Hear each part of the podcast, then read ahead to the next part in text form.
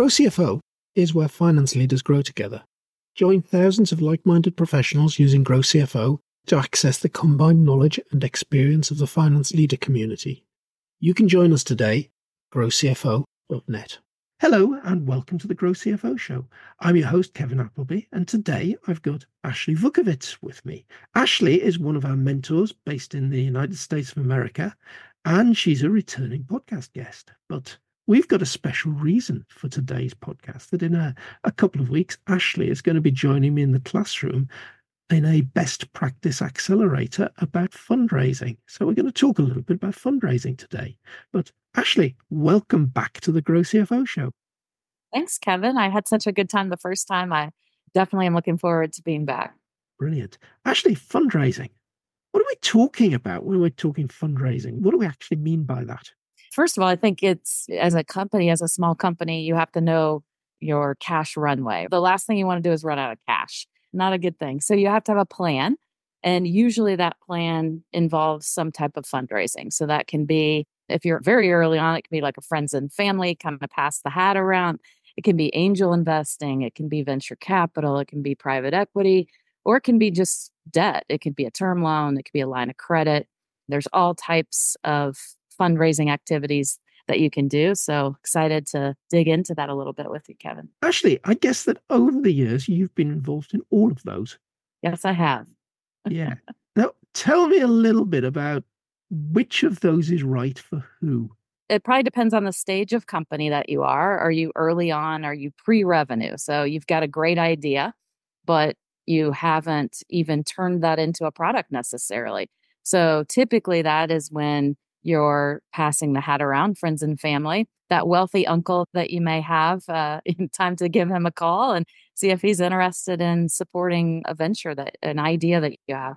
Next is angel investing. So I'm in the Midwest here in Indianapolis, Indiana, and there is a great angel network here. So it's a lot of individuals that have been successful in their careers and they're looking at not only making money and investing in profitable companies, but also just giving entrepreneurs the opportunity to bring their ideas to fruition. So there's a great network of angel investors. So finding out how do you tap into that network wherever you may be.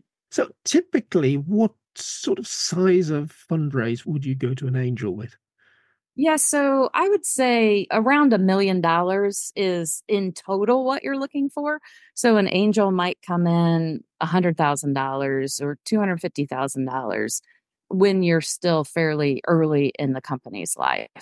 I think that's typically so you want enough cash runway to get you through I mean, 12 on the very low end, but 24, like typically 18 to 24 months. It would be great if a round of fundraising got you there. Sometimes the earlier stages don't get you quite that far, yeah. but they get you to a milestone. And maybe that's a product release or enhancements to your product or some key hires.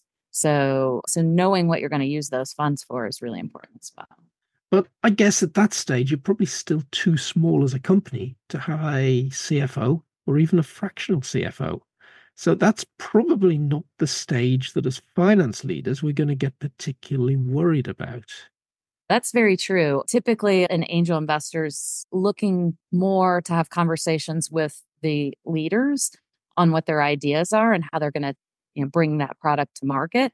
It's less about the financial side of it. Now, they may ask for financial statements, they may ask for a financial projection, but they're typically not digging too far into it because at that point, it's all a guess. It's people's best guesses rather than a lot of financial data around it because it's so early on. We don't have a lot of data to back up the projections at that point. Now, so in terms of the best practice accelerator, the workshop that you and I are going to be running in a couple of weeks' time, Ashley, we're probably not talking about the angel stage what fundraising stage are we talking about when they say the fractional CFO or even the first permanent CFO is getting involved? Yeah, so typically you're looking at that point you're looking at bringing in venture capital.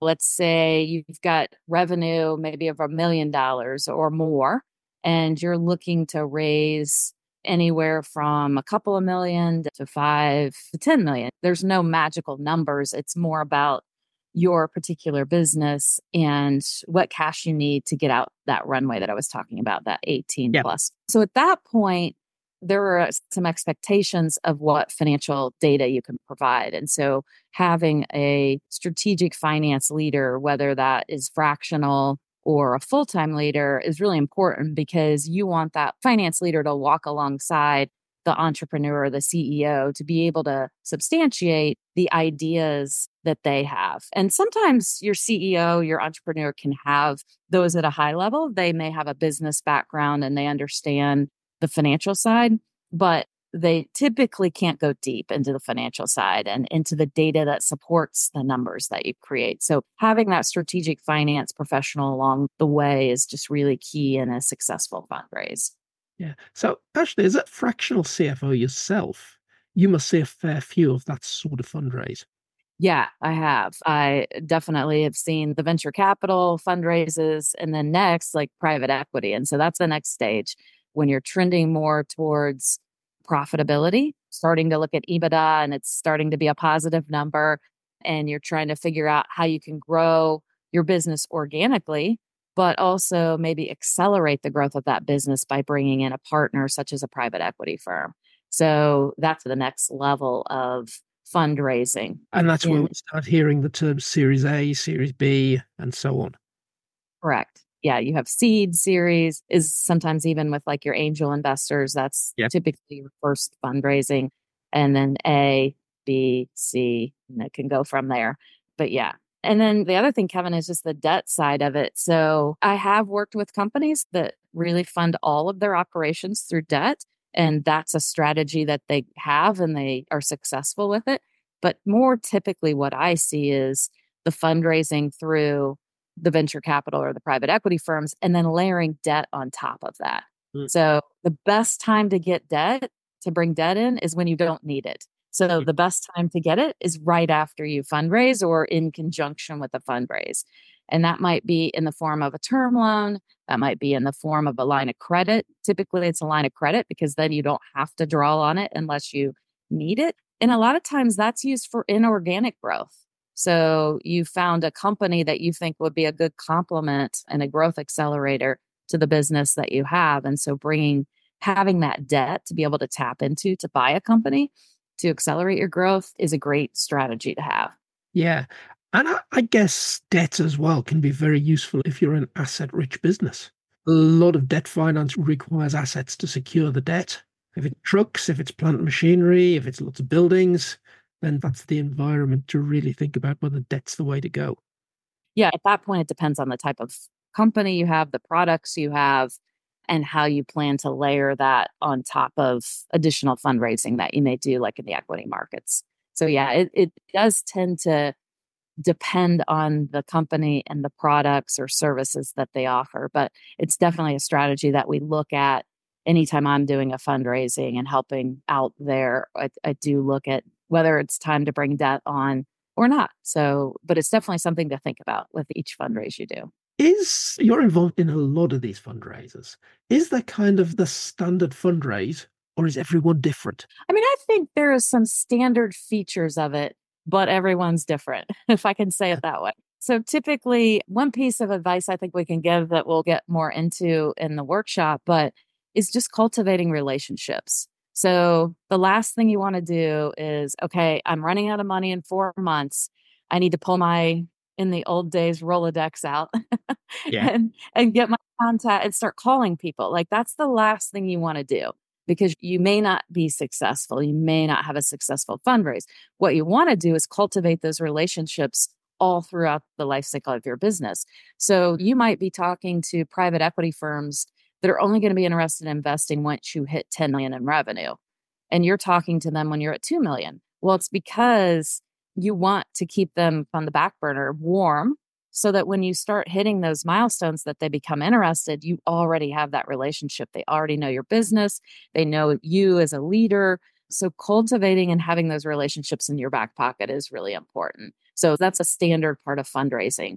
And then the actual process typically it's starting those conversations it's seeing who's interested it's getting a term sheet and hopefully getting multiple term sheets so that you have choices it's going through due diligence which I'm sure we'll talk in length about that and how you need to be prepared for that. And then once you get a successful due diligence round done, then it's creating documents and reviewing documents and agreeing to all the terms. And then it's closing and getting the cash in the door and taking a breather and enjoying the success of raising money. And then very soon after that, putting that money to use to work. Tell me about one or two that you've been involved in, Ashley. Is there anything that particularly stands out in your mind that says, oh, that was a great fundraise, or oh, learned a lot on that one that we do different if we did it again? Yeah. So I would say two come to mind. One, venture capital. And just, I would say, and this was like in a tough market. So this was right after COVID. And well, it was a couple years after the start of it. So it was in 2020 one late 2021, early 2022. So it wasn't a great time to raise capital. It was a time where companies, investors were really, they had stopped focusing on top line growth as being the number one thing that they're looking for.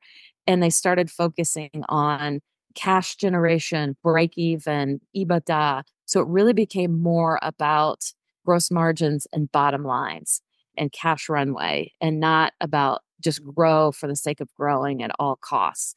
So a lot of companies were starting to try to pivot then and really hit those metrics that investors were looking at. So it was a really tough time to raise money.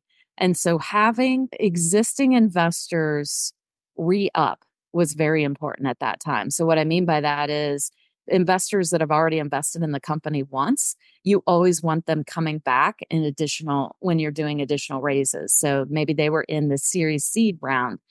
And when you go to do a series A round, you want those existing investors reinvesting because one, it's an easy, okay, check the box. I'm trying to raise 4 million and I've already got a million from my existing investors.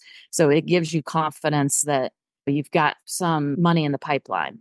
But it also shows to new investors that those existing investors are happy with the progress of the business. So I think for that particular capital raise in a really trying market, having our existing investors re up and reinvest in the company was the key to success there because then we could get some outside money to come in and invest based on what we already had signed up.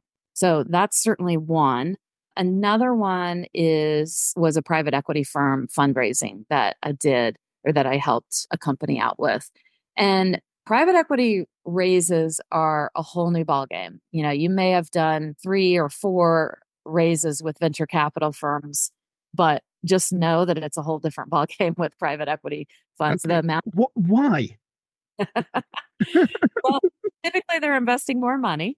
So yeah the level of due diligence that they're going to do is a lot more. They might do a quality of earnings if you're a company that doesn't have an audit, or even if you're a company that has an audit. And so that just brings a whole nother level of scrutiny to the data.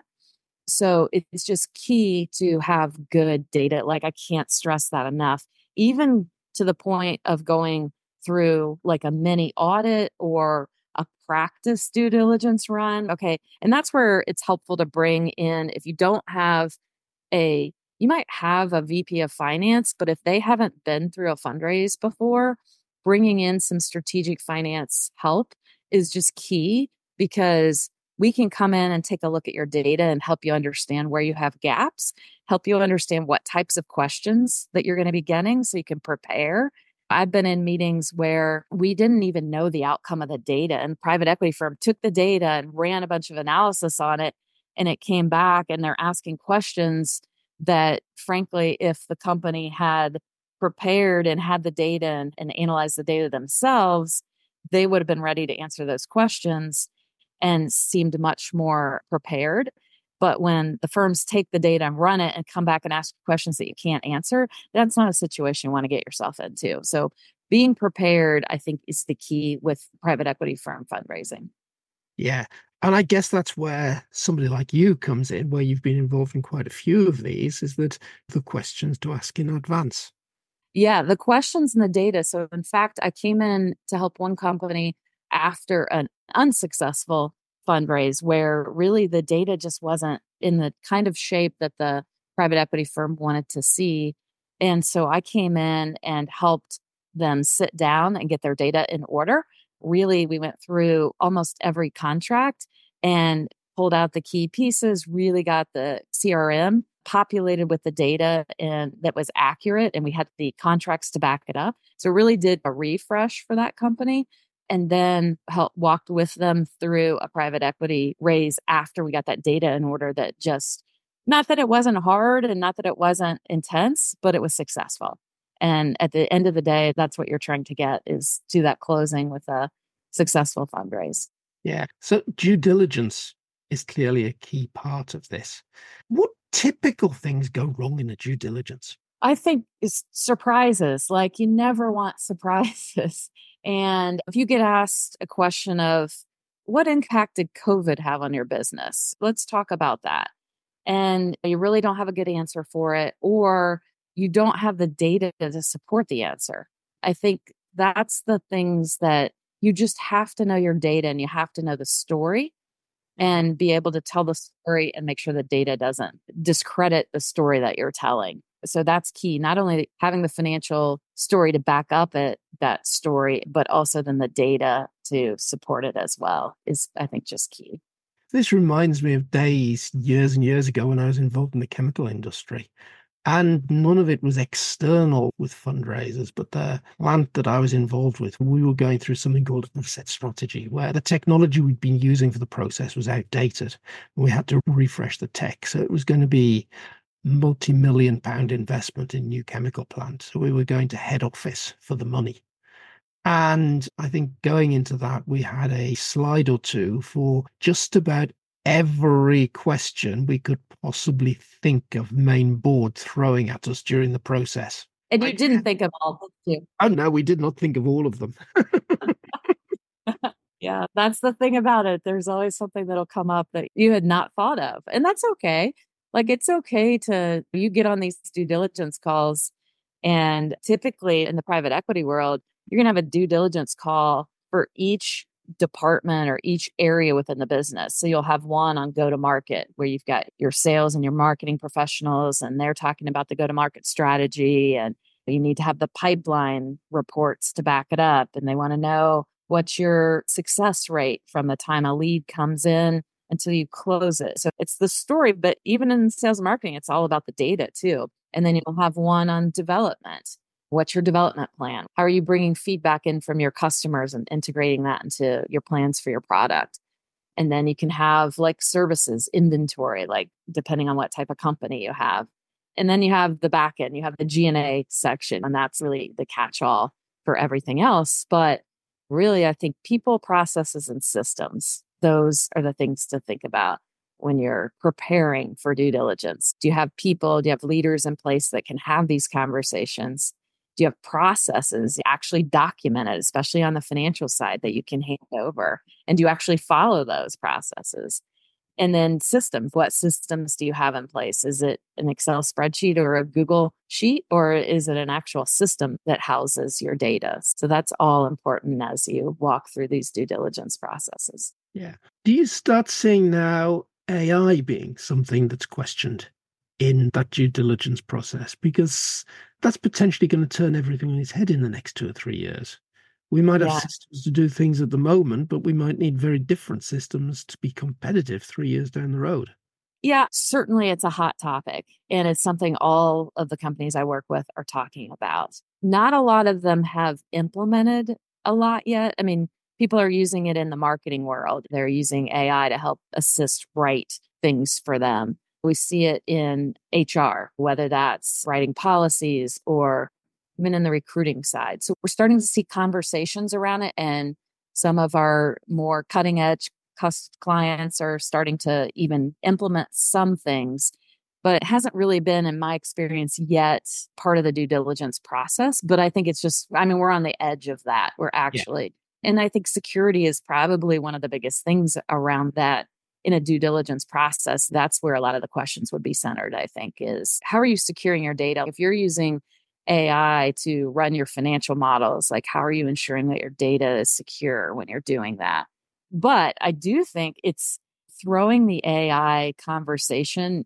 Every company should be looking at how AI is going to change their business. And so being able, especially as the entrepreneur the CEO, being able to talk about how you're going to bring AI into your business is key because it's not going away and it is going to help to change how we work and how we do things. And so everybody needs to be thinking about it. Everybody needs to be able to speak intelligently about it. And that is a big part of fundraising these days. Yeah. So we talk about various members of the business on the way through that conversation. We talk about the CEO and how financially literate the CEO might be. We talked about various stages of the process that might be involving the, the sales and marketing and HR people. Is it right to think that the CFO is probably the glue that's holding everything together as you go through this?